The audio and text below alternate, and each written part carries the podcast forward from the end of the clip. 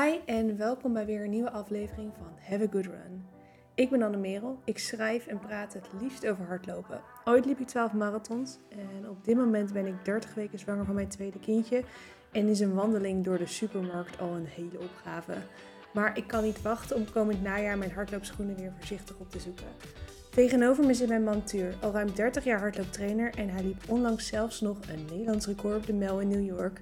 Maar hij loopt ook graag een 5 of 10 kilometer. Hij liep uh, in 13 op de halve marathon en heeft zelfs een keer een hele marathon gelopen. Maar dat was naar eigen zeggen een eenmalige gebeurtenis. Op dit moment zijn we op vakantie in Italië, op een vakantiepark. Mocht je wat natuurgeluiden horen of spelende kinderen, dan weet je waar het vandaan komt. Wij zitten er in ieder geval klaar voor. Jullie hopelijk ook. Hey Tuur, vind je het jammer dat je vandaag uh, je training moet inwisselen voor het opnemen van een podcast?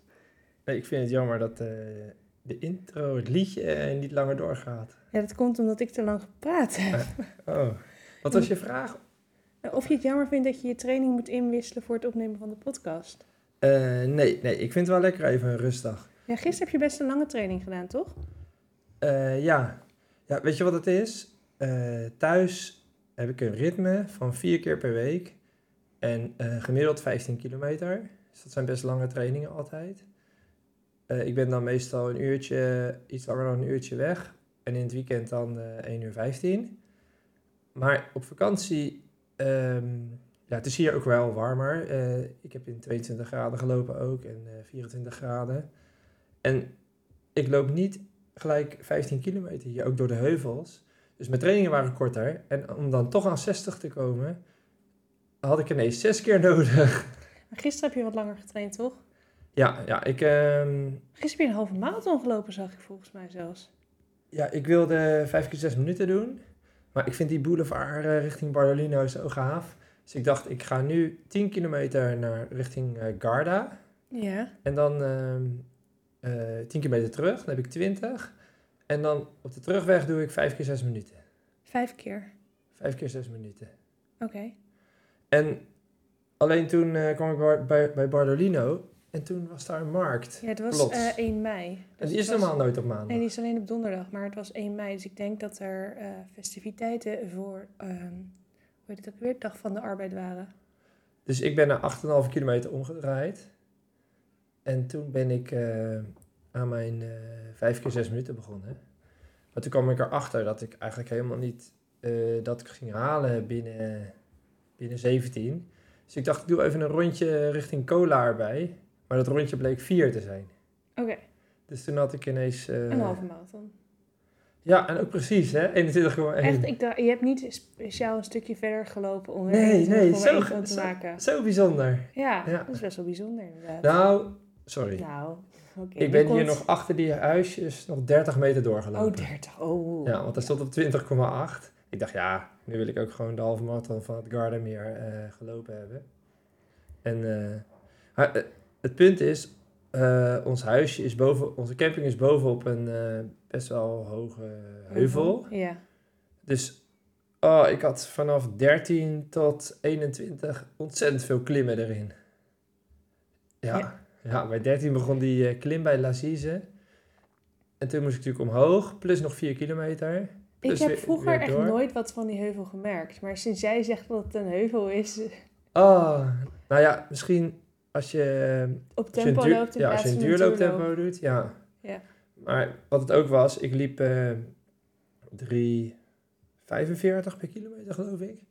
En toen kwam ik bij die heuvel. En dan, ja, dan kijk je op een gegeven moment op je horloge en dan loop je 4.00 en denk je, ja, ik ga toch niet langzamer lopen dan 4.00.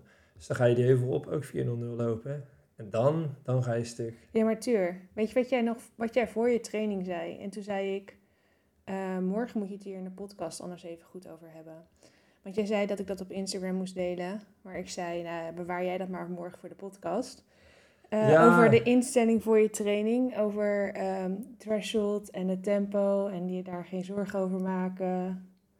Ja, ik, ik ging natuurlijk uh, vijf keer zes minuten op tempo. En als je daarover nadenkt, dan denk je, oh nee, wow.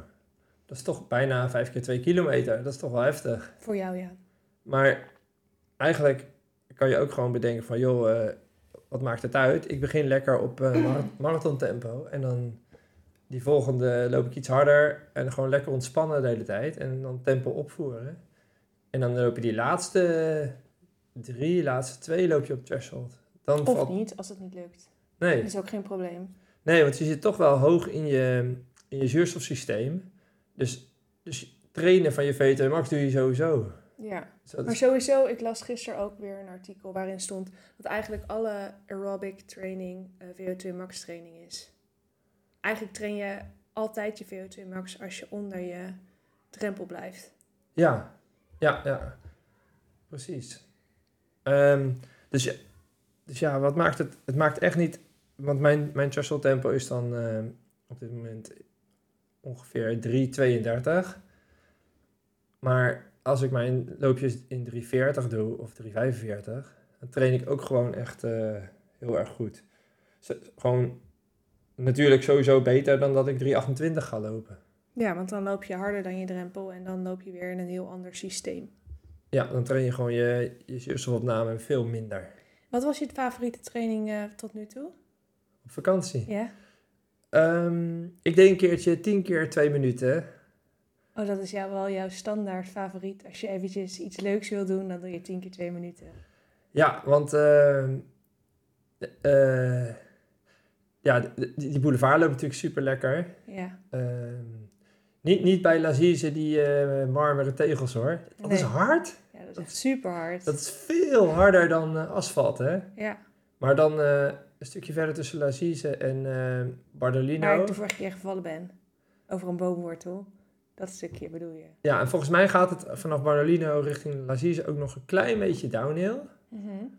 Die kant op. Maar niet, niet echt veel, maar... Um, wat zo leuk was aan die training was dat ik lekker het gas erop had. Ik, ik liep denk ik gemiddeld 317, 318. 10 kilometer tempo? Oeh, dreaming. Va tussen 5 en 10 kilometer tempo. Ja, ja, zoiets, ja. En uh, ik, ik, had mezelf voorgenomen, het gaat mij om uh, het halen van de tempo's. Dus ik wil nu desnoods gewoon wandelpauzes. Ja. Dus wat heb ik gedaan? Uh, ik had twee minuten pauze, dus ik heb dan 30 seconden doorgejogd. En dan of nee, ja, en dan een klein beetje gewandeld en weer gejogd. En volgens mij heb ik dan weer gewandeld de laatste 10 seconden. Zo, zo is, je, is jouw instelling um, anders als je hardloopt op vakantie dan thuis? Ben je thuis strikter met je trainingen of maakt dat eigenlijk niet zoveel uit? Um, ja, ik ben wel iets losser. Uh, de temp, uh, een duurloop maakt me echt niet uit hoe hard ik loop. Maar dat, doe, dat doe je toch eigenlijk nooit? Het gaat toch gewoon om het gevoel en de hartslag bij een duurloop? Of let jij ja. stiekem toch ook wel op nee, je tempo? Nee, ik kijk wel meer naar de natuur. Hier, hier in Italië bedoel je? Ja. ja, want in Nederland loop je wel op plekken waar je vaak bent geweest. Ja.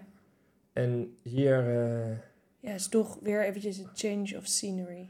Hoewel je ook hier wel beter moet opletten, omdat uh, het verkeer, als je een rondje cola doet, loop je op de openbare weg. Ja. Dan moet je wel echt uh, goed, goed luisteren of de auto's achter je komen. Of uh, ja, op die boulevard moet je natuurlijk steeds inschatten waar je mensen in kan halen. En... Ja. ja, want normaal gesproken lopen wij s ochtends vroeg om een uurtje of zeven. Alleen uh, nu loop jij steeds tijdens Filippa's slaapje. Omdat ik Filippa in mijn eentje op dit moment even niet hier kan handelen. Omdat Pippa ineens harder kan lopen dan ik. En als uh, zij wakker is, dan ik kan haar gewoon niet bijhouden en zij rent gewoon weg. Ik weet niet hoe lang deze fase gaat duren, maar ze vindt het echt fantastisch om keihard naar de weg te rennen en dan ja, nou ja, Ja. er komen ook gewoon auto's. Dus dat, dat wil je niet, dat je twee, nog geen tweejarige dochter zomaar midden op het asfalt gaat staan. En ik kan daar gewoon niet achterna. Ik kan haar niet achterna. Nee, dat was heel anders dan ehm, de vorige vakantie, was in juli. Ja, maar toen, ehm, toen was het op zich ook al wel een soort van uitdaging. Om, nou, toen had, was ik natuurlijk veel fitter, was, had ik, was ik niet zwanger. Dus ik kon gewoon achter haar aanrennen. Maar toen kroop ze overal heen. En toen werd ze echt de hele tijd, ging ze in het natte gras kruipen en zo. En ja, deed ze ook dingen waarvan ik dacht, nou, ik heb dit eigenlijk liever niet. Dus deed ze, ze deed alles in haar mond, weet je nog? Ja. Alles in haar mond. Ja, toen kon je niet naar een speeltuintje. Nee. En nu kan je, als zij nu in die, in die zandspeeltuin is, dan kan ze gewoon anderhalf uur met zichzelf bezig Ja. zijn. En Achteraf met, gezien met andere kinderen. was die eerste vakantie met haar nog het allermakkelijkst. Want we waren hier ook toen ze twaalf weken was. En toen eh, sliep ze drie keer overdag. En ze lag gewoon lekker in de kinderwagen. Hoefde niet na te denken wat ze moest eten, want ze dronk gewoon melk. Ik kolfde de melk. Ja, dat was eigenlijk... En ze, en ze kon nergens heen. Ze kon niet draaien. Ze kon... Maar ik vind het nu het leukst, want ik heb echt Ja, oké. zulke grappige dingen. Dan, eh dan eh, loopt ze... Hier, pas ging ze dat trappetje omhoog richting, richting een caravan. En Ja. zij wist niet wat daarboven was. Ik zei, Pip, pas op, er is daar een hond. Toen rende ze weer dat trappetje af en toen zwaaide ze zo, ciao, toen, ik ben weg. Zoiets, zo grappig. Ja, en toen deden we dat eh, twee minuten later ging ze weer een trappetje op. Toen zeiden we weer van, hé hey, Pip, daar is een hond. Toen draaide ze zich weer om, ciao! Het is echt te grappig als zij ciao zegt. Ik vind dat echt heel grappig. Ehm, hoe gaat het nou eigenlijk met je vorm? Ja, volgens mij is mijn, eh, mijn, mijn hardloopvorm wel echt, eh, echt goed op het moment. Ja. Ja, eh, ik ben nu een jaar lang, Weer aan het bouwen? bijna een jaar lang lekker aan het trainen. En nou ja, ik heb wel hoop dat ik een 33er ga lopen In Delft. in Delft op Hemelvaartsdag. Ja, Ja, dus eh, eigenlijk ik Nou. ook nog wel een snelle 5 lopen als het uitkomt. ja, ik weet niet waar, maar 16 laag misschien, ik weet misschien niet. kun je die ervoor lopen. Eerst de vijf en dan de tien. Op dezelfde dag. Ja. Gewoon Nou ja. combineren die handel. Gisteren liep ik ook een halve marathon inderdaad. Precies. Nou, met mijn eigen vorm is het op dit moment echt dramatisch gesteld. Vorige keer toen we een podcast opnamen, toen, dat is een kleine twee weken geleden, toen vertelde ik nog dat ik al bijna 50 dagen dagelijks pilates deed. Nou, daar ben ik nu zelfs mee gestopt, omdat ik gewoon niet meer weet waar ik goed aan doe. Ik zei ook al in de intro, een wandeling door de supermarkt is op dit moment al een opgave. En dat is het echt. Ik kan gewoon mijn linkerbeen amper meer optillen. Dat is wel echt eh, een beetje irritant. Vooral, kijk, weet je, ik weet dat het waarschijnlijk tijdelijk is. En dat ik over een paar maanden, als de baby er is, dat ik er dan eh, veel minder of misschien zelfs wel geen last meer van heb. Alleen ja, de komende maanden, hoe kan ik in vredesnaam voor een tweejarige, bijna tweejarige dreumes zorgen die eh, ineens heel hard kan lopen, eh, terwijl ik zelf niet kan lopen. Dat is wel een klein beetje onhandig. En als wij thuiskomen straks van vakantie, zijn mijn ouders een maand op vakantie. en jij moet gewoon werken. Dus nou ja, daar zie ik wel een klein beetje tegenop. Maar goed, misschien gaat een bekkenfysio volgende week uitkomst bieden. En ben ik straks ineens weer super fit. Dat die fysio in ieder geval eh, kan constateren wat er aan de hand is en Ja. wat je eraan kan doen. Ja, want volgens mij is mijn verzakking van na de bevalling van Filippa weer compleet terug. Zo niet erger. Ehm, en mijn heupen doen echt enorm veel pijn. Niet alleen tijdens het slapen, want je leest heel veel dat mensen die in het derde trimester zitten, vrouwen die in het derde trimester zitten, dat ze last hebben van hun heupen tijdens het slapen. Nou, dat heb ik inderdaad ook.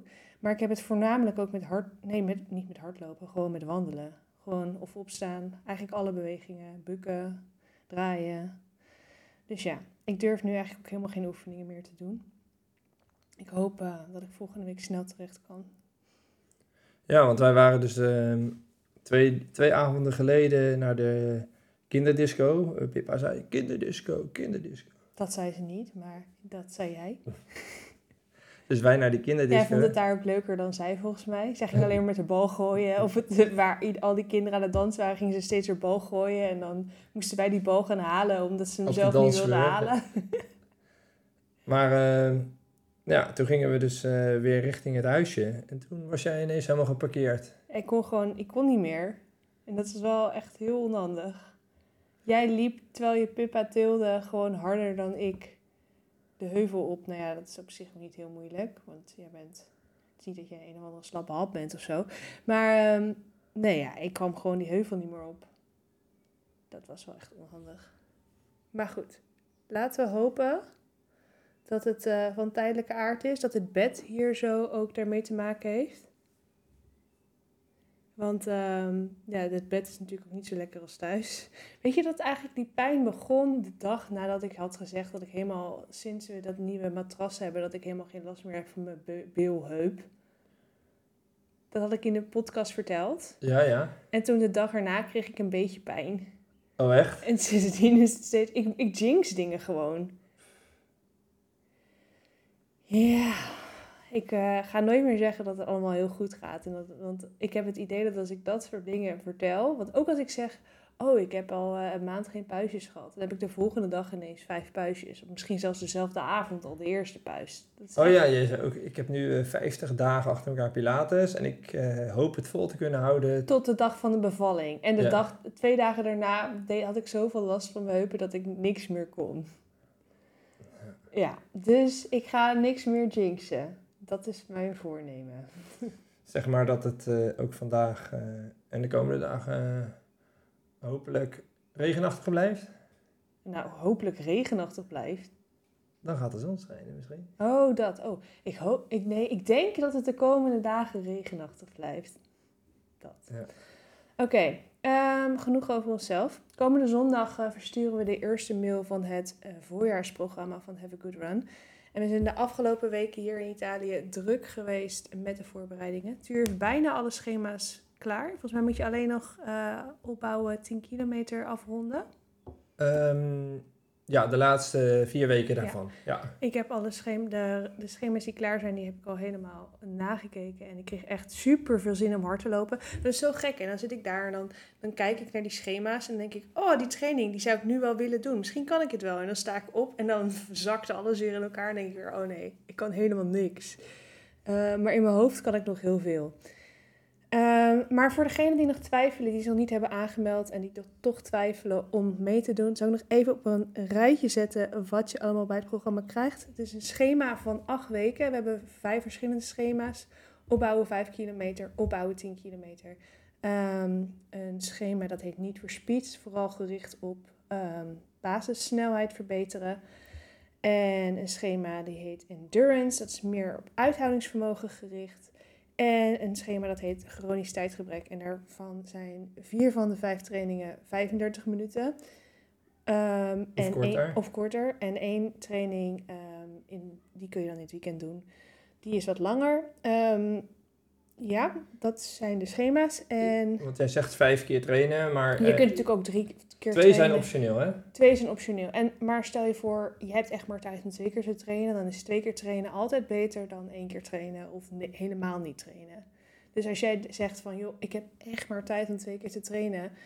ehm, doe dat dan gewoon. En denk niet van, oh, het heeft geen zin om maar twee keer te trainen. Want je kunt wel denken van, oh ja, het is deze keer dat je, dat je gedemotiveerd raakt omdat je niet genoeg trainingen doet. Dat je voor je het gevoel dat dat geen zin heeft dat, dat, ja, dat is eigenlijk zonde. Ja, of je, eh, je wil misschien wel ook eh, met je vrienden wielrennen. Ja, want dan is ook natuurlijk een uithoudingsvermogen iets minder specifiek, maar... Dan kan je ook twee keer hardlopen en een keer wielrennen. Oké, nou, naast het schema krijg je ook iedere week een nieuwsletter met daarin eh, onder andere de beste tips en motivatie. Eh, je, je krijgt toegang tot de exclusieve Facebookgroep, die is altijd super gezellig. Ehm, er is een live training op zondag 4 juni. Tuur baalde een klein beetje dat ik dat niet heel erg goed met hem overlegd had, want er is op 4 juni ook een hele leuke wedstrijd in Den Haag. Sorry allemaal, niet sorry allemaal, sorry Tuur. Misschien ben ik er wel helemaal niet bij bij de live training. Dan mag jij iemand inhuren die hem verzorgt. Nee, maar mensen die doen het voor jou, die live training. Misschien is er wel iemand. Als jullie iemand weten die, waarvan jullie heel graag training willen krijgen, dan eh, kunnen we vragen of die persoon de training komt geven. Heb jij dan daar budget voor? Prijzengeld van die wedstrijd misschien? 35 euro als je eerste wordt of zo. Weet ik niet. Nee, het is een prestatieloop. Dus je Nou, krijgt er niet eens geld voor als je wint. Je Oh, krijgt nee, misschien daar- wel een bosje bloemen. daar gaat het mij ook niet om. Nee, maar jij zei net dat je het met prijzengeld kon betalen. Anyway, ehm, twee exclusieve podcasts. eh, een handleiding blessurepreventie en warming-up. Video's over loopscholingen en essentiële oefeningen voor hardlopers. En mijn favoriete Pilates workout. Ehm Tuur, wat denk jij dat ons programma zo uniek maakt? Want de laatste tijd zie je steeds meer hardloopprogramma's ehm, op Instagram verschijnen. En wij zijn er natuurlijk nu al drie jaar mee bezig. Dit is de tiende editie van ons programma. Wat denk jij dat ons schema anders maakt? Of ons programma anders maakt? Eh, jouw enthousiasme? En jouw schema's? Ja, wat maakt het uniek? Ehm, ja, er is wel, wel degelijk over nagedacht eh, hoe de schema's in elkaar zitten. Ja, ik denk dat, je, Ehm. dat, het, dat de schema's wel echt onderscheidend zijn. Ik heb ook eh 30 jaar ervaring eh, als trainer. En natuurlijk bewegingswetenschappen eh, gestudeerd, inspanningsfysiologie. Dus ja, ik ben wel echt... eh, Je weet er heel wel iets mijn leven- vanaf. Ja, heel mijn leven bezig met, eh met inspanningsfysiologie en schema's maken. En wat, ja, wat, wat belangrijk is. Ja, je leest ook heel veel over. je luistert veel podcasts. Je bent eigenlijk wel. Als, als je iets leest of luistert, dan gaat het eigenlijk altijd wel over hardlopen. En dan niet alleen de, de, de, de podcast, de standaard podcast die iedereen wel luistert, maar ook juist wat meer de verdieping in. Ehm, dus, nou ja, tuurskennis natuurlijk. En ik denk, ja, wij hebben echt wel een, een hechte community. Mensen komen ook steeds wel weer terug, omdat ze het gewoon leuk vinden eh, om met z'n allen te doen. Ja, ik zit even ook eh, een beetje de schema's nu door te bladeren. En ik zie hier die, die training eh 15 minuten easy, 12 minuten marathon tempo, 4 minuten eh half marathon tempo, allemaal zonder pauzes. Ja, Dan mag je maar 1 minuut pauze nemen. En dan nog even 6 minuten threshold. Nou, hoe leuk is dat? Daar heb ik nu al zin in. je, je- jij maakt de training, jij gaat zelf het schema niet voor speed ook volgen, toch? Ja, ik doe ehm, stiekem eh, pak ik af en toe een eh, training uit, eh, uit het schema ook erbij, ja. ja. Nee, je gaat hem niet helemaal eh, zo klakkeloos overnemen. Nou, er zitten ook wel trainingen bij van eh 35 minuten. En ik heb echt zo'n ritme van vier keer per week en dan rond de 15 kilometer. Ja, maar er zijn Dus- ook mensen die 60 kilometer willen lopen. En die ehm vertel ik dat ze gewoon een langere, langere warming-up kunnen doen. Ja, nou ja, dus zo doe ik het dus ook. Dus, Ja, je, ehm, pas, je, je doet, neemt de basis van de trainingen neem je wel, maar als je langer wil lopen, dan maak je de training langer door een langere warming-up te nemen. Ja, precies. Ja. Ik eh, had gisteren bijvoorbeeld een warming-up van 9 kilometer, of 8,5 volgens mij, voordat Ja. ik aan En mijn... meestal is een warming-up bij ons tussen de 10 en 15 minuten. Nou, meestal wel 15. Tenzij je chronisch Eh, tijdgebrek eh, doet. Maar meestal ben je wel 15 minuten easy aan het eh, hardlopen. Ja.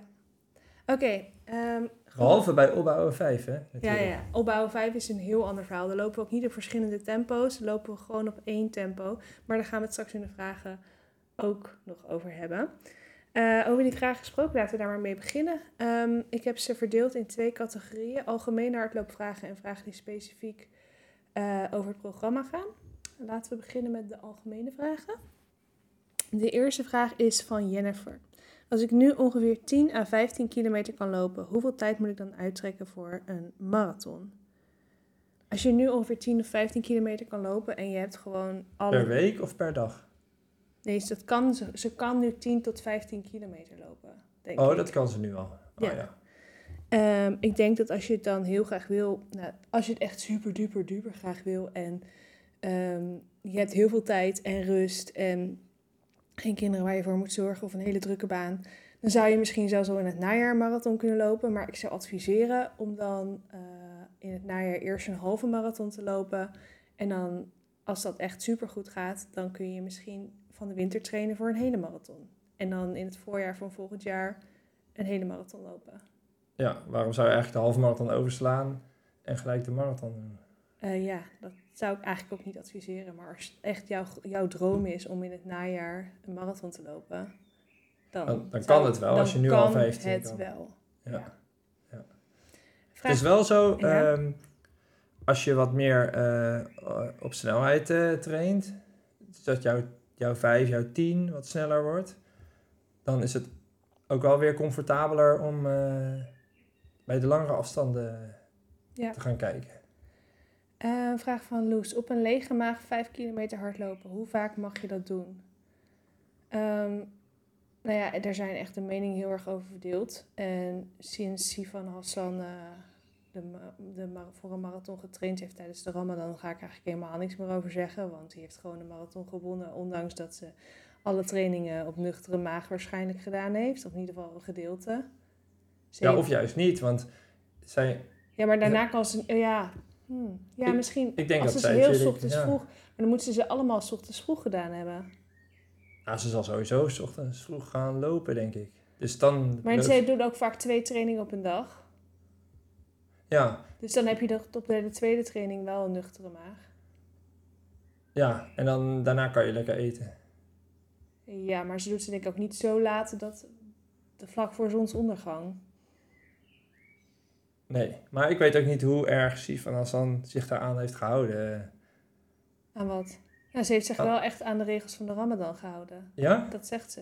Oké. Nou, ik, Ja. kan me, ik heb geen reden om, daar, om dat in twijfel te trekken. Maar trainen op een nuchtere maag, eh, volgens mij vertelde jij daar, eh, daar had jij pas iets over gelezen, dat dat voor vrouwen een stuk minder Eh, eh, effectief is, zou kunnen zijn. is. Ja, Gezond. omdat het, het zou je hormonen in de war kunnen brengen, omdat het je cortisol verhoogt en dat is het stresshormoon. En daardoor zou de training ook minder effect kunnen hebben. Maar ja, als het voor jou enorm goed werkt, dan zou, ben ik de laatste die zou zeggen, je mag het niet doen. De volgende vraag is van Ricky en die gaat er ook over. Vorige week heb ik een halve marathon gelopen op nuchtere maag. Hoe slecht is dit? Ja, dat denk ik, dat is eigenlijk hetzelfde verhaal. Van als jij gewoon een prima een halve marathon op nuchtere maag kan lopen en je voelt je daarna ook gewoon nog fit, dat je niet de rest van de dag eh, als een zombie door het leven gaat omdat je net zo'n uitputtingsslag op je lichaam hebt gepleegd, zeg ik dat goed? Ehm, dan denk ik, nou, dan kun je dat best af en toe doen. Maar ik denk zelf dat je er meer uit kan halen als je eh, wel gewoon eet voor je training. In ieder geval iets, een banaantje of zo. Ik weet niet of dat goed valt bij je. Of een, een krentenbol of een... Of een, je, zei- je hebt ook in het boek van Shalane Flanagan, van de, de marathonloopster, heeft een kookboek en die heeft eh ontbijtmuffins. Die kun je natuurlijk allemaal maken voordat je, ja, voordat je gaat trainen. De avond ervoor, of de dag, dag ervoor, of de week ervoor. En die kun je gewoon eh, makkelijk even ontdooien uit de vriezer. En dan heb je snel je ontbijt. En dat zijn ook nog, ja, dan heb je toch weer even wat energie. Ik En- zou dat wel adviseren eigenlijk voor een halve marathon. Maar als jij het niet nodig hebt, ja. Wie ben ik dan om te zeggen, je moet eten voor het lopen? En ehm, dit wordt ook vooral door marathonlopers gedaan, hè? Zodat Ja, ze leren op hun, eh, ja. Ja, een, een, op hun vetreserves te lopen. of effici- efficiënt Ja, op hun vetverbranding te lopen. Ja. Ja. Maar ja, Ja. sommige mensen zijn er echt super fan van en andere mensen zijn er echt totaal niet fan van.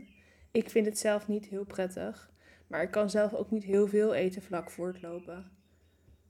Dus als ik 's ochtends een halve marathon wil lopen op een nuchtere maag, of dan, dan loop ik vaak op een pakje crackers. Gewoon iets wat echt heel weinig vezels heeft, maar wel iets van koolhydraten.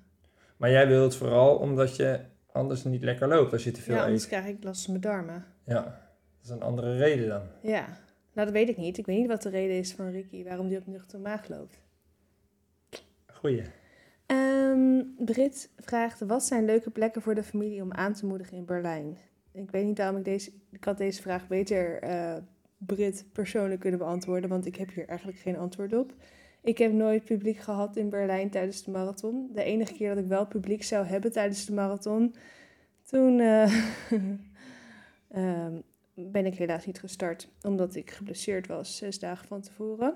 Ben je wel naar Berlijn gegaan? Nee, ik ben met jou mee naar Malaga geweest. Oh, wacht.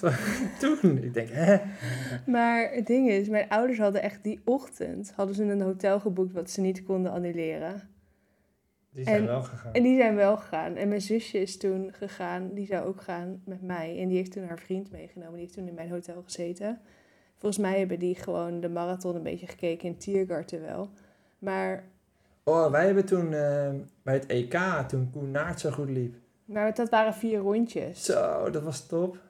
Toen Ja. zag je ze vier keer langskomen, maar Ja. dat, dat is nu niet zo. Nee. inderdaad. Nee. Nee, ik denk dat je beter dat even kan googlen. Want ik heb daar echt geen, eh, Ik heb daar geen ervaring mee. Want ik had toen ook nog helemaal niet goed uitgezocht waar mijn zusje me kon eh, aanmoedigen. Mijn zusje zou met mij meegaan en die zou dan water of uh, sportdranken aangeven op verschillende plekken. Maar dat, uh, ja, dat, is nooit, dat heb ik nooit meer uit hoeven zoeken, omdat ja, het ging niet door. En vraag van Tess: Is het erg om iedere dag hard te lopen? Nou, ik weet niet of jou, als jouw lichaam het gewoon aankan, dan denk ik niet dat er een heel groot probleem mee is. Maar ik denk wel dat als jij zeg maar heel erg. Um, dat het dwangmatig is, dat je van jezelf moet hardlopen, dat het dan misschien wel gevaarlijk kan zijn, omdat je dan misschien ook door je eigen grenzen heen gaat. Dus daarom ben ik niet zo'n fan van hardloopstreaks, want dan ga je ook lopen als je niet zo lekker voelt, of als je misschien koorts hebt, of als je uh, ergens een pijntje hebt, dan zou ik toch eigenlijk wel rust adviseren. Ja. Toch? Ja, Wat zeker. ja. Nou, Je hebt ook eigenlijk, Wat- jij hebt altijd een rustdag. Je hebt Ja. nog nooit zeven dagen, misschien heel vroeger, in je allerfitste periode, dat je zeven dagen per week trainde. Maar zolang ik jou ken, heb je minstens één rustdag per week. ja, weet je wat ik altijd had? eh, wat ik had altijd vrijdag rustdag. Ja. En dan liep ik zaterdag helemaal niet lekker. Ja. Want ja, ge- gek genoeg leek het dan wel dat je uit je ritme was. Mhm. En dan zondag liep ik heel goed. Hm. Ja, dus, maar, dat- maar dat is ook vaak eh, bij wedstrijden. Hè? Als ik op zondag een wedstrijd heb, Ja. dan neem ik gewoon vrijdag rust. Zaterdag eh, korte warming-up. En loop je dan tijdens de warming-up mu- warming up ook niet zo lekker? Niet zo lekker als zondag. Dus, maar ook als ik... oh, loop je dan tijdens de warming-up op zondag ook al lekker? eh, Want ja. ik heb dan altijd Ja. al tijdens de warming-up dat ik denk... Jezus, hoe kan ik straks twee minuten per kilometer harder lopen? Mijn benen willen niet. Oh, dat heb ik, eh, want altijd als ik een wedstrijd loop, dan doe ik altijd, eh, dan sta ik op op zondagochtend. Ja, En dan doe ik eerst eh, drie kilometer, loop ik gewoon een heen en weertje Ja. in de buurt met wat, eh, met wat eh, losmaakoefeningen. ja. En dan ga ik naar de wedstrijd. En dan heb ik bij de wedstrijd heb ik echt alleen maar hooguit eigenlijk een kilometer nodig. Ik doe meestal wel twee of drie, maar Ja, ik heb door de zenuwen dan, want ik doe dat ook. Ik sta ook op en dan doe ik een warming-up. En dan voelen mijn benen zwaar, maar dat vind ik dan niet raar. want- ik ben net vijf minuten eerder wakker geworden. En ik ben echt, ben nog een beetje aan het slaapwandelen. Maar als ik dan die wedstrijd, de warming-up vlak voor de wedstrijd doe, dan ben ik door de zenuwen, willen mijn benen ook niks. oh, nee, mijn benen Maar willen mijn dan wel. benen willen pas als ik dan mijn wedstrijdschoenen aantrek en dan mijn versnellingslopen doe voor de start. Dan ineens, dan voelen mijn benen weer, oh ja, dit is hardlopen. Dat is lekker hè, met je vaporflies of je spikes. Ja. Yep. Versnellingen voor de wind doen natuurlijk, met de mee- meewind. Voor de wind. Met meewind. Meewind. Ja. Vraag van Marga. Hoe hou ik mijn hartslag tijdens een rustige, lange duurloop lager? Ik denk dat het vooral training is. Hoe eh, beter je getraind bent, hoe makkelijker het is om je hartslag lager te houden Ja, tijdens ben ik een het wel mee eh, eens. lange duurloop. En eh, ik zou daar niet te veel mee bezig zijn. Ik zou gewoon je, je easy tempo, je lange duurlooptempo berekenen via de calculator. Die staat op um, haveagood.run slash pages slash calculator. En dat, daar zou ik het tempo ehm, berekenen en dan zou ik gewoon dat tempo gaan lopen. Het schreven volgens mij ook een range. Bij mij was het vorig jaar iets van tussen de 25 en de 6, 10. Dus ja, dat is best wel een grote range.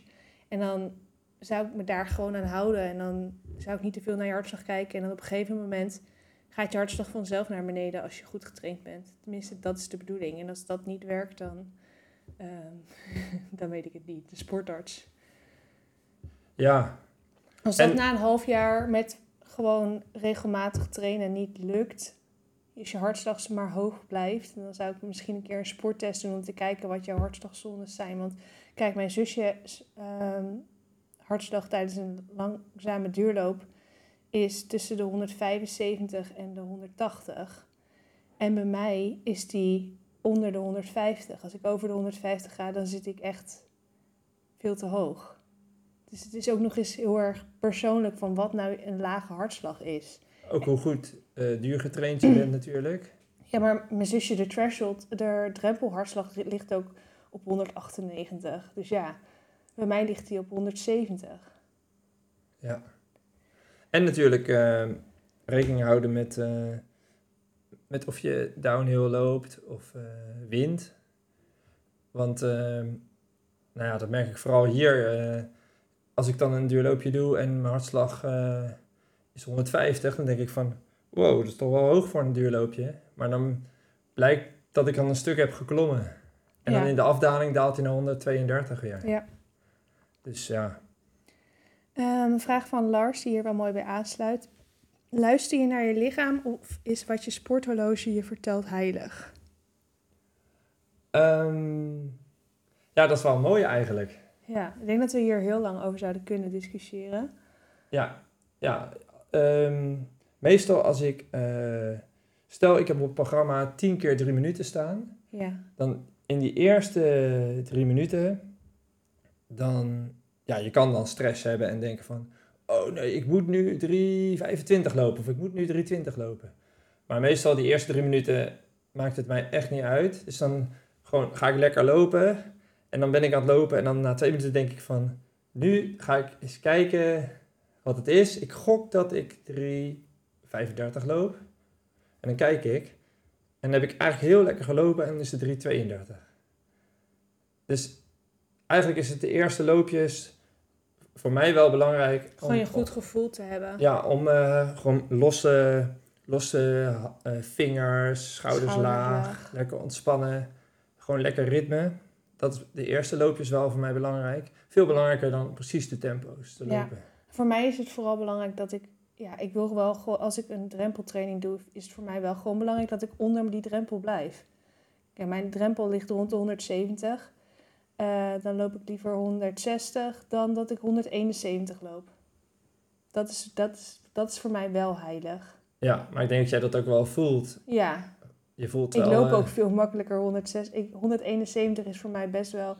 Nou, misschien voordat ik zwanger werd, de eerste keer dat, het, dat ik er wel eens vaker overheen ging. Maar ik moet zeggen dat ik na mijn zwangerschap echt zelden over mijn drempel heen ben gegaan. Dat is ook wel iets wat je, wat je vaker moet doen, zeg maar, om makkelijker over je drempel heen te gaan. Maar op zich is het ook weer niet slecht om niet over je drempel heen te gaan. Want ik train niet voor de 800 meter, niet voor de 400 meter. Ik train niet voor een race waar verzuring zeg maar centraal staat. Ehm, of centraal staat, hoe zeg je dat? Ja, nou ja, je moet op een gegeven moment wel je 5 kilometer tempo eh, eh, Maar- gaan lopen als je, als je een 5 op het programma hebt staan natuurlijk. Ja. Maar ik kom dus daardoor ook niet zeg maar zo hard op de vijf. Omdat ik gewoon niet dat tempo aan dat tempo kwam. Ja, je was, nog, denk- je, je was nog niet zo ver. Nee, en toen werd ik alweer zwanger. Ja, dingen gebeuren. Eh, maar bijvoorbeeld als jij 's ochtends wakker wordt en je hebt een body battery van 35, luister je daarnaar of kijk je naar je gevoel? Want ik Ehm. weet wel, als jij wakker wordt, het eerste wat jij doet is wel kijken, je ochtendrapport lezen op je horloge. Ja, weet je wat zo grappig is? Doen. Ja, en als mijn body battery dus eh, hoog is, dan denk ik, yes, hij is hoog. Mhm. En als hij laag is, denk ik, oh nou ja, ik geloof er niks van. Zo. Echt? Ja, dat heb ik op Ja. zich ook wel, maar ik moet wel zeggen dat het bij mij ook wel vaak overeenkomt met hoe ik me voel. Dat als ik me zeg maar een slechte nacht heb gehad, dat mijn body battery ook daadwerkelijk laag is. Dan, nou, dan ik voel wel ook echt die onrust, die stress die mijn horloge detecteert. Die voel ik ook wel gewoon echt. En daar doe ik dan ook wel wat mee. Ja. Ja. Nee, ik, eh, als ik echt van plan ben eh, om op een bepaalde dag eh, een bepaalde training te gaan doen. En ik weet gewoon van de dagen daarvoor wat voor training ik gedaan heb. Dan kan ik wel inschatten of ik hem die dag aan kan of niet. Ja, ik moet zeggen dat ik dat ook veel meer had voordat Philippa er was. En voordat zij continu ziek was. Want ik heb nu de afgelopen jaar heb ik zoveel griepjes gehad. Dat ik gewoon niet meer... Ja, dat, dat ik zelf ook gewoon... Daar waar ik... ja, daardoor kan ik niet meer zeggen van... Oh, ehm, nou, ik heb zo weinig getraind. eh, ik moet gewoon fit zijn. Want er kan altijd wel weer een nieuw virus hier in huis zijn. Je hebt daar veel minder last van, omdat je eh, als leraar natuurlijk al best wel een goede weerstand hebt opgebouwd. En nou, ik was sowieso altijd al heel snel ziek. Ja, jij werkt ook thuis, hè? Dan, En ik werk thuis. Ik zit, Ja. zat nooit in het OV of zo. En we hebben natuurlijk net eh, een paar COVID-jaren gehad. Ehm, ja, Dus ik heb mijn weerstand, ik, ik pak alles mee, zeg maar. Dus ja, ik kijk daar wel een beetje naar. Niet alleen naar wat, maar dat, dat is ook, dan is het dus ook mijn gevoel. Dus ik luister naar mijn lichaam. Omdat mijn lichaam vaak overeenkomt met wat mijn horloge zegt. Ja. Maar als mijn horloge iets heel anders zou zeggen dan mijn lichaam, dan zou ik denk ik wel naar mijn lichaam luisteren. Ja, als, als ik ehm, tempo's loop en ik voel bij de eerste tempo's, voel ik eh, echt slechte benen, Mhm. dan, dan gaat wel echt de tempo, eh, dan denk je van nee, dit gaat niet goed, ik moet het tempootje lager. Ja. Maar gelukkig heb ik dat zelden, omdat ik toch wel heel vaak de tempo's eh, een beetje progressief aanpak. Ja, dus dat je er niet te hard in vliegt. Nee, nee. Bij mij zal al, ook al altijd wel eh, de laatste loopjes, als ik tien keer drie minuten doe, of tien keer twee minuten, of weet ik veel, vijf keer zes minuten, dan zal de laatste loopjes zullen altijd wel de snelste zijn. Ja. Tenzij het heuvel op is, zoals hier zo. Want ik moet natuurlijk altijd weer eindigen bovenop bij de camping. Ja. Ja. Oké, deze vraag is van Christine. Ik, ik ken Christine, ehm, dus ik volg haar op Instagram. Dus ik weet ook een beetje van haar situatie af. Heb je motivatie en tips om te starten met trainen voor de Rotterdam Marathon met een druk gezin? Eh, Christine heeft vier dochters in de leeftijd tussen de 1 en de 7, 8.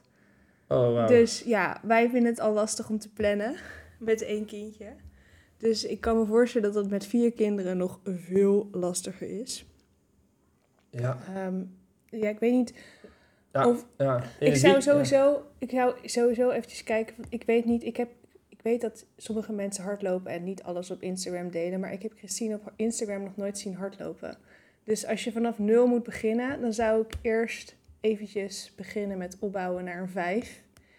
En dat als doel stellen. Daarna pas een doel stellen naar de 10. Dan misschien een keertje kijken naar een halve marathon. Als die halve marathon eenmaal goed gaat, dan pas richting Rotterdam gaan trainen. Want ja, als je nu al zeg maar, ja, Rotterdam is over iets, eh, ja, weet ik veel, 50 weken ongeveer, of, eh, 49 weken. Dat is natuurlijk best wel, je hebt, je hebt best wel de tijd. En ik denk ook dat het, als alles goed gaat, moet kunnen lukken om voor marathon te trainen in een jaar. Maar als je nu alleen maar die stip op de horizon hebt, dan denk ik niet dat dat heel erg motiverend gaat werken. Dus ik zou ja, eerst naar een 5 gaan trainen, een leuke 5 kilometer wedstrijd uitzoeken, goed schema, misschien van Have a Good Run, eh, ehm, gaan volgen en daar naartoe gaan trainen. En is Ja, dat want dan heb lekker, je- ja, De eerste week heb je dan misschien twee keer per week en dan ga je naar drie keer per week. ja, en dan En- zo op de rustig, kort? rustig en eh, hoe heet het? Niet alleen rustig, maar ook ja, gewoon op een verantwoorde manier opbouwen. Dat je geen blessures krijgt. Ja. En, en, en motivatie, tijd. ehm, Plannen, gewoon echt in je agenda inplannen wanneer je precies gaat trainen aan het begin van de week. Eigenlijk is het handigste als je gewoon twee à drie keer per week, dus in het begin dan, ehm, vaste dagen hebt dat je gaat hardlopen. En ik denk, ik moet wel zeggen, sinds Filippa er is, ben ik veel minder van het uitstellen geworden van mijn training. Omdat je gewoon, je weet dat je alleen dat moment hebt om te trainen. Dus als jij gewoon in je agenda hebt staan, dinsdagavond, donderdagavond en zondagochtend zijn mijn hardloopmomenten. Dat kun je ook met je partner overleggen. En eh, in het fijnste geval is je partner het ermee eens en is die er dan voor de kinderen op dat moment. Ehm, ja, dat je dan gewoon op die moment te- iedere keer gaat trainen. Dat er ook geen discussie over mogelijk is of je wel of niet gaat trainen. Want ja, er is geen ander moment om te trainen. Dat is jouw moment. ja. Toch? Oké, vraag van Hanneke. Hoe zet ik een training in mijn Garmin? Zijn hier video's voor? Ik denk dat hier wel video's eh, voor zijn op, ehm, op internet. Dat verwacht ik wel. Ik heb ze zelf nooit opgezocht. Maar goed, je, gaat, je downloadt de app Garmin, Garmin Connect. En dan zitten wij hier in een gebied waar het internet extreem sloom is. Maar wel enigszins oké werkt. Dan ga je naar rechtsonder, dan klik je op meer. Dan klik je op activities, activiteiten. Dan klik je op running. En dan is het niet waar je naartoe moet. Want ik heb al een half jaar geen training ge... Weet jij nog hoe het moet, Tuur? Ik heb al een half jaar geen training meer geprogrammeerd. Ik zou niet meer weten Ja, op meer Oh. en dan op training en planning. Oh ja, meer training en planning. Dat is dan naar het. workouts. Workouts. Maak een workout. Ja. En dan, eh, Run. En dan kun je hem invoeren. ja, En als je, eh, je kunt dan op, als je, eh, in, als je op die drie streepjes, als je die vasthoudt, dan kun je ook ehm, het verplaatsen, zeg maar. Dan kun en je moet hem natuurlijk nog in het goede horloge zetten, hè? Ja, Ik- en dan moet je hem daarna moet je hem opslaan en naar het goede horloge. Maar als je horloge gekoppeld is met je app. Maar goed, ehm, ik denk dat er heel erg veel video's ook over te vinden zijn op mijn grote vriend YouTube. Oké, de laatste algemene vraag. Deze is van Run Your Happy Pace. Wat kun je extra doen of smeren tegen zware benen die niet mee willen? Mee willen? Ik weet niet of ik echt van het smeren ben. Eh, volgens mij is er wetenschappelijk niet heel veel bewezen over dat het smeren van een crème gaat helpen bij zware benen. Misschien magnesium, maar ja, ik weet daar zelf niet zo heel erg veel van af. Ja, je hebt, ja, weet je, ik, ik, eh, voordat ik ga trainen heb ik al drie rollers gebruikt. Ja, Eentje onder mijn voet en dan heb ik nog die, de stick voor Ja. mijn kuiten en dan heb ik nog die, eh, die harde roller. die grote foamroller Ja. voor je benen. ja, dat vind ik geweldig. En dan heb ik nog wat losmaakoefeningen. Ja. Maar met eh, een makkelijke huppel en een zijwaartse huppel. Ja. Eh. ja, en ik vind het ook gewoon heel lekker om wat versnellingslopen te doen. Versnellingslopen die zorgen ook gewoon eventjes van die korte contacten, een eh, wat, wat snellere, hoe noem je dat? Lekker ritme, ja, ri- ritme, snellere, hoe noem je dat nou? Cadans, pasfrequentie. pasfrequentie, dat ja. Ehm, en daardoor voelt het daarna allemaal wat makkelijker, het lopen. Want als vaak met inlopen, de eerste 15 minuten voelen best wel zwaar. En als ik dan even wat loopscholing en wat versnelling heb gedaan, dan voel ik me daarna zoveel fitter. Als je 12 minuten hebt losgelopen en er, je komt bij een verkeerslicht en je start dan weer op. Dat voelt al een stuk lekkerder, dat opstarten. Dus dat is, eh Annemie doet even de oortje uit, omdat ze misschien wel een Filippa hoort huilen. Ja, wij zitten echt tegen een kartonnen muurtje op twee meter afstand van Filippa gewoon keihard te praten al 47 minuten. Ik dacht dat ik te hoorde huilen. Misschien huilt ze ook wel, maar we horen het niet op de podcast. En ze is nog lang niet klaar met slapen, dus Wat is jou, eigenlijk jouw happy pace? Run your happy pace. Van haar was de vraag toch? ja, maar dat is altijd anders. Het Ja. was ooit, eh, weet ik, 4,50, maar dat is het al de hele, hele tijd niet meer. Op dit moment is het eh 30.00. ik kom, kom Maar eh, 2 kilometer per uur. welk tempo vind jij... Wat ik, wat ik dus echt lekker vind, is eh 200 metertjes. Oh, maar dat is geen happy pace, dat is gewoon een happy distance. Want wat ik op een 200 loop, dat kan ik niet langer volhouden. Nee, maar je kan wel een 15 keer 200 Ja. eh, lopen op 15 per uur. Dat kan jij wel lopen. Dat, dat kon jij makkelijk lopen altijd. Kon ik wel, ja. Ja. Dus, ja, dan, Maar dat vond ik voor de zwangerschap ook lekkerder dan na de zwangerschap, moet ik zeggen. Want ik moet zeggen dat het, die korte tempo's na de zwangerschap, dat dat voor mijn bekkenbodem wel wat intensiever was, zeg maar. Daar heb ik nog wel wat langer last van gehad. ja. Ik hoop dat jij nog wel ehm, hele mooie hardloopjaren gaat krijgen. Ik hoop dat ik, ik denk dat als ik gewoon heel veel rust neem en goed voor mijn lichaam zorg, dat dat wel oké komt. Wel goed komt. Maar dat ik niet te snel alles moet willen. Ja, Oké, nu de vragen specifiek over het programma. De eerste is van Ada. Welke training uit het Niet voor Speed programma kun je het beste vervangen voor een wedstrijd? Ik denk de lange duurloop. Maar het heeft er ook wel een klein beetje mee te maken met waar je voor traint. Als jij in het najaar graag een marathon wil lopen, dan zou ik misschien wel de lange duurloop doen. En training 1, dus vaak een wat langere progressieve training of een threshold training, om die dan eruit te halen en die voor de wedstrijd in plaats te doen. Ben je het Ja. ermee eens? Ja, het ligt ook aan hoe lang de wedstrijd is natuurlijk. Hè? Ja, dat is natuurlijk ook wel belangrijk. Als jouw wedstrijd een 5 is, dan, eh, dan, zeker. Ja. Als jouw wedstrijd een half marathon is, Dan zou ik, ja, dan kan je weer de duurloop. Ja. ja. Vraag van Marijke. Als je de Rotterdam Marathon hebt gelopen, hoe ga je dan om met de trainingen? Als je Rotterdam hebt gelopen, dan heb je dus ongeveer drie weken rust gehad. En dan ga je weer beginnen. ja, drie weken zou wel echt eh, optimaal zijn. Ja. Ligt ook aan je getraindheid, hè? Als, Ja. je, als je goed getraind bent, dan zou je na, na een week al kunnen joggen. Ja. En ik zou ehm, ook beginnen met, eh, als je dan interval doet, dan op marathon tempo. Ja, op Dus- dus maar ja, Maar in ieder geval niet gelijk 5 kilometer tempo rammen. En, Nee. eh, dus dus gewoon meer 200 is- rustig opbouwen. Dus gewoon beginnen met marathon tempo. Eh, misschien richting threshold, maar zeker niet over je threshold. nee, niet te veel spanning in je spieren eh, Ja. creëren. Vraag van Jan. Zijn de trainingsschema's aan te passen op hartslagzones of vermogen? Ja, zeker. Ja, als je een stride hebt, eh, kan je het zeker combineren.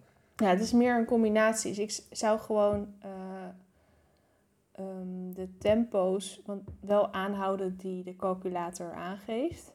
Ja, dus stel, jij weet jouw huidige 10 kilometer tempo. Ja, Dat, dat doe je in de calculator. Daar rolt dan een easy tempo uit.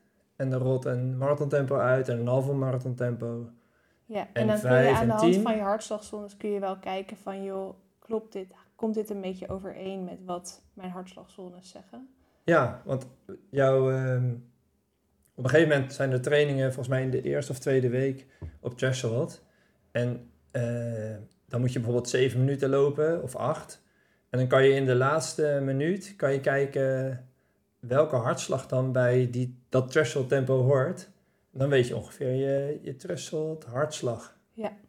En ehm, ja, het is natuurlijk helemaal mooi als je ook nog een stride hebt. Want dan kan je ook rekening houden met, met de wind. Ja, een heuvelachtig parcours. Ja, ja dan... Houdt je ook te- rekening met eh, temperatuur? dat is een goeie. Dat weet ik eigenlijk. Dat, Ik, ja, dat weet ik eigenlijk niet. ik ook Nee. niet. Nou, dat is iets wat we kunnen opzoeken. Maar er zijn veel mensen die het in ieder geval ehm, alle drie gebruiken. Ja. Tempo, hartslag en stride. Ja, maar dan ben je wel echt... verge- Wetenschappelijk bezig. volgens mij vergeet je dan de omgeving. Ja, je moet ook nog wel een beetje kunnen genieten van, eh, van alles. Ja, zeker als je met een maatje loopt. En jij Ja. bent alleen maar... eh, mijn vermogen, hartslag, dat. Ja. En ehm, ik moet eerlijk bekennen dat, eh, dat ik eigenlijk ehm, vooral op tempo loop de laatste tijd. Ik, ik, eh, maar dat komt ook wel, mijn batterij van mijn hartslagband is al een tijdje eh, Leeg. leeg. En hij doet het gewoon niet. En dan doe je er weer een nieuwe batterij in. Ik moet echt zeggen, die hartslagbanden die wij hebben. Ik heb, van meer, Garmin- ik heb best wel een goede hartslagband, Ja. maar het is zo gek. Ik heb die hem zo- al twee keer opnieuw gekocht en iedere keer heb ik hetzelfde probleem. Dat als die eenmaal de batterij leeg is, dat hij, als je er daarna een nieuwe in doet, dat hij het gewoon niet meer connect. Ja, ik, ik weet eh, bij Polar, toen ik nog een Polar had, dan moest je altijd de batterij eruit halen. Ja, En toen kon ik er wel lang mee doen. Maar bij de Garmin kan je hem niet uithalen. Hè? Die zit vast met een eh, schroefje. ja, kan wel. Moet je hem er iedere keer uit gaan halen. Daar hebben meer mensen misschien wel problemen mee. Ja, ik weet het niet. Maar ik, ik ben er zelf wel een klein beetje klaar mee, moet ik zeggen. Ik moet zeggen dat ik mijn, mijn, ehm, de, de hartslag van dit horloge wel redelijk eh, betrouwbaar vind. Er zitten misschien wel één of twee hartslagen naast. Ehm, en als het regent, dan werkt het ook niet zo heel erg goed. En als hij niet strak genoeg zit, dan zit hij ook. Dan is de hartslag ook niet goed. En dat is denk ik ook jouw probleem een beetje. Je hebt natuurlijk wat haar dat daar groeit. Ehm, je hebt hem veel minder strak zitten dan dat ik hem heb zitten. Dus ik denk dat hij daardoor bij jou ook minder betrouwbaar is dan bij mij. Oké, deze vraag is van Minnie. Dat vind ik een leuke. Ehm, eigenlijk zijn alle vragen leuk, maar deze vraag vind ik extra leuk. Is het chronisch tijdgebrekprogramma gericht op behoud of van vorm of verbetering?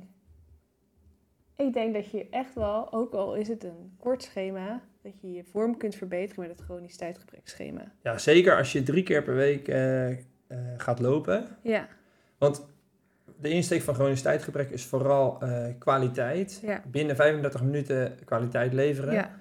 En binnen 35 minuten kan je echt wel goede trainingen doen. Ja, weet je wat het wel is? Als jij natuurlijk nu, nu traint als een topatleet en 12 keer in de week traint en 200 kilometer draait, dan ga je met drie trainingen van chronisch tijdgebrek natuurlijk geen winst boeken.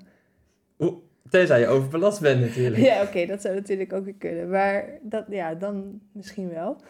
Ehm, maar stel je voor, je bent wel gewoon fit en je traint eh, 100 kilometer per, week. eh, ehm, en je dan, dan, is, dan ga je natuurlijk veel minder doen. En dan is de kans groot dat je ja, misschien je vorm behoudt. Maar waarschijnlijk ga je je vorm niet verbeteren als je echt zoveel kilometer gewend bent. En het gaat gewoon goed.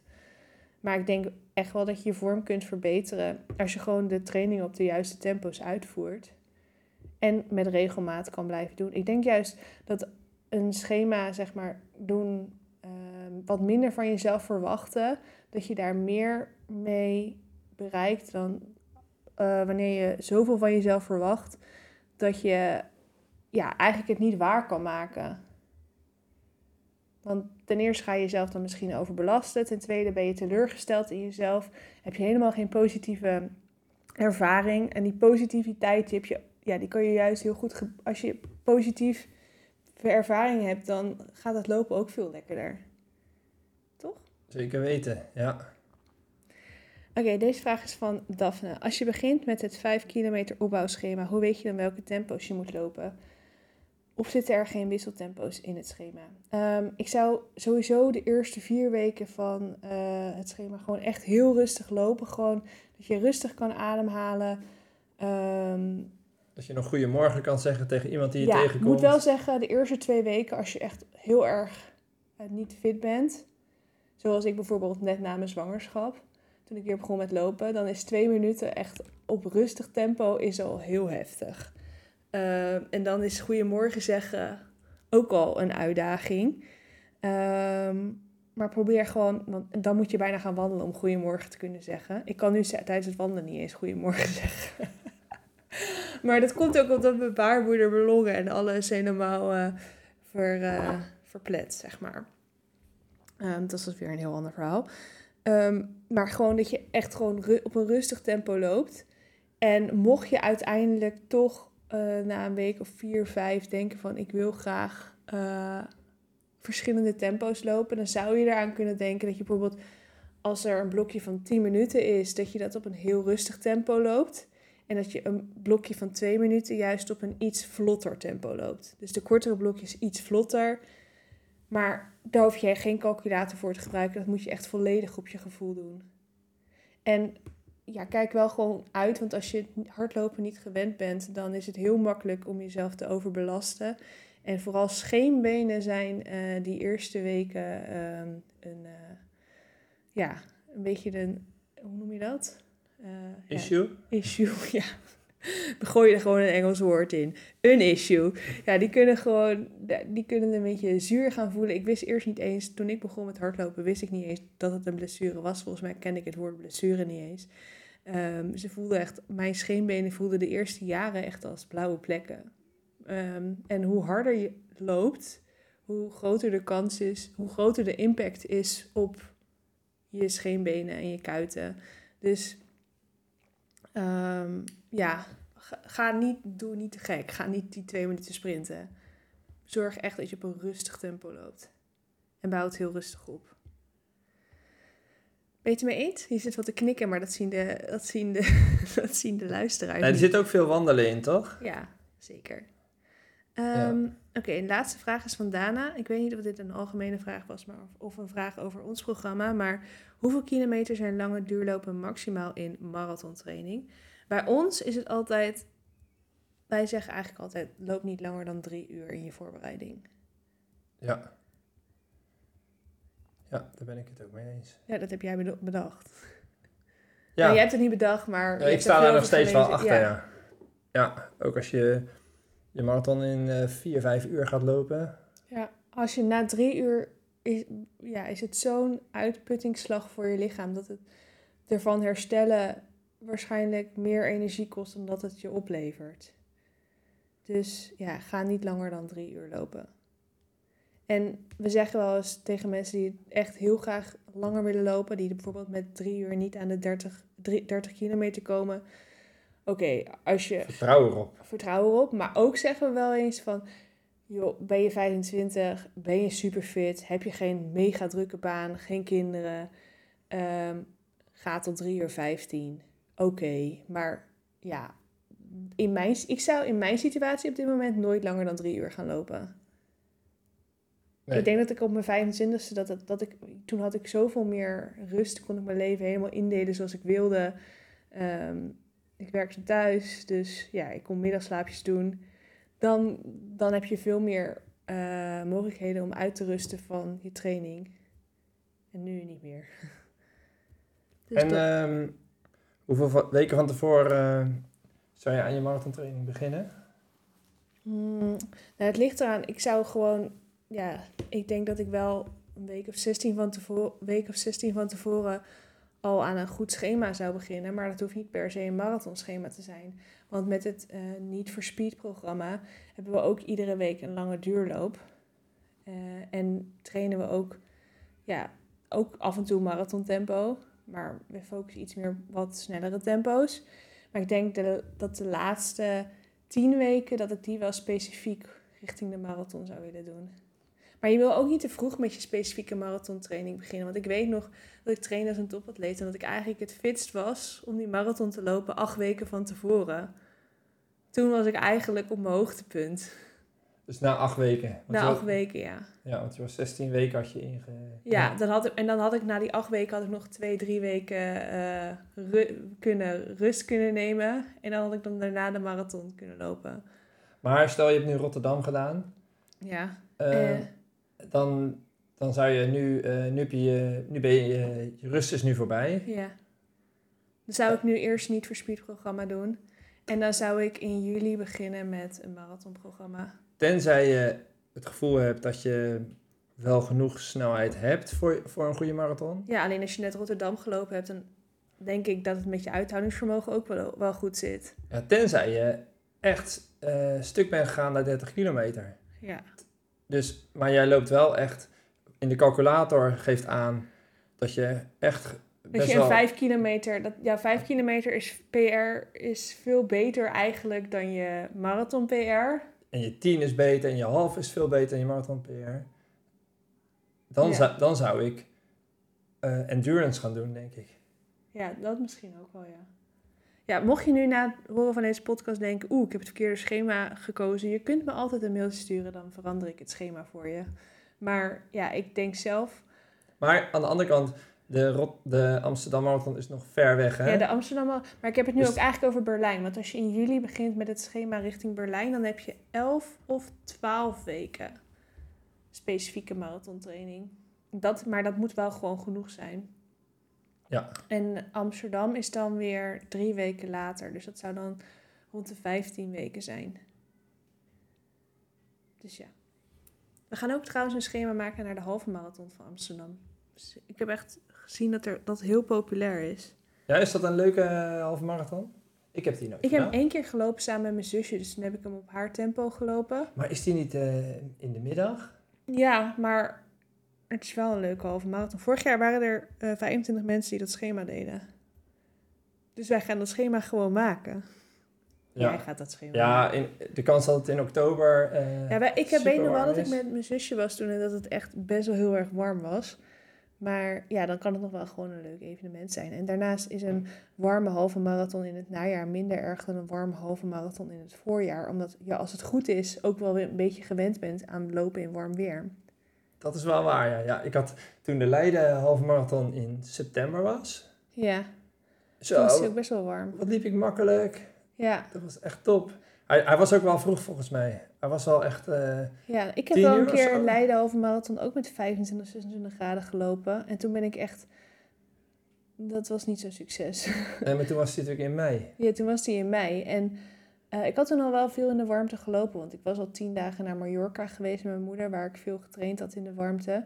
Maar ik had toen ehm, ongeveer 16 of 17 kilometer, toen stond er iemand met een sproeier. En toen zei ik, ja, kom maar op. Alleen die ging echt zijn sproeier vol op mijn broekje richten. Dus mijn broekje was echt gewoon, nou, alsof ik onder de douche had gestaan. En dat was echt niet handig, want ik kreeg echt schaafwonden, heel mijn benen. Ik heb nog steeds littekens daarvan, met hoe mijn benen onder die schaafwonden zaten. Echt? Ja, Was het een Omdat brand, brandweerman met een, Ja, ik hoge drukspuit? ik weet niet wat het was, maar in ieder geval mijn telefoon zat in het zakje op mijn dijbeen. En die ging dus de hele tijd heen en weer schuiven. En daar heb ik echt enorme brandwonden aan overgehouden. Ja, dat was... eh, die meneer die had beter gewoon eventjes, zeg maar, wat van... die begreep niet helemaal hoe je iemand die het warm had tijdens een halve marathon verkoeling kon geven. Dat was niet heel handig. Ja, maar jij was natuurlijk veel te enthousiast. Ja, dat zou kunnen. ik weet het niet. Maar ja, dat was wel een hele warme editie. En het was half, half mei volgens mij. Nee, eind, eind mei. Het was toen het beginpunt van ehm, trainen als een topatleet. Het was het laatste weekend voordat ik zou beginnen met trainen. Ja, hij is eh, vaak op dezelfde dag als de Royal Ten. Ja, maar dit jaar is hij wel twee weken eerder. Volgens mij is hij dit jaar op moederdag. 14 mei. Oh, ik krijg een berichtje binnen. Een vraag? Nee, van Netflix.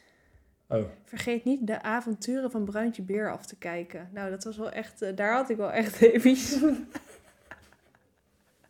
dat bericht had ik echt niet willen missen.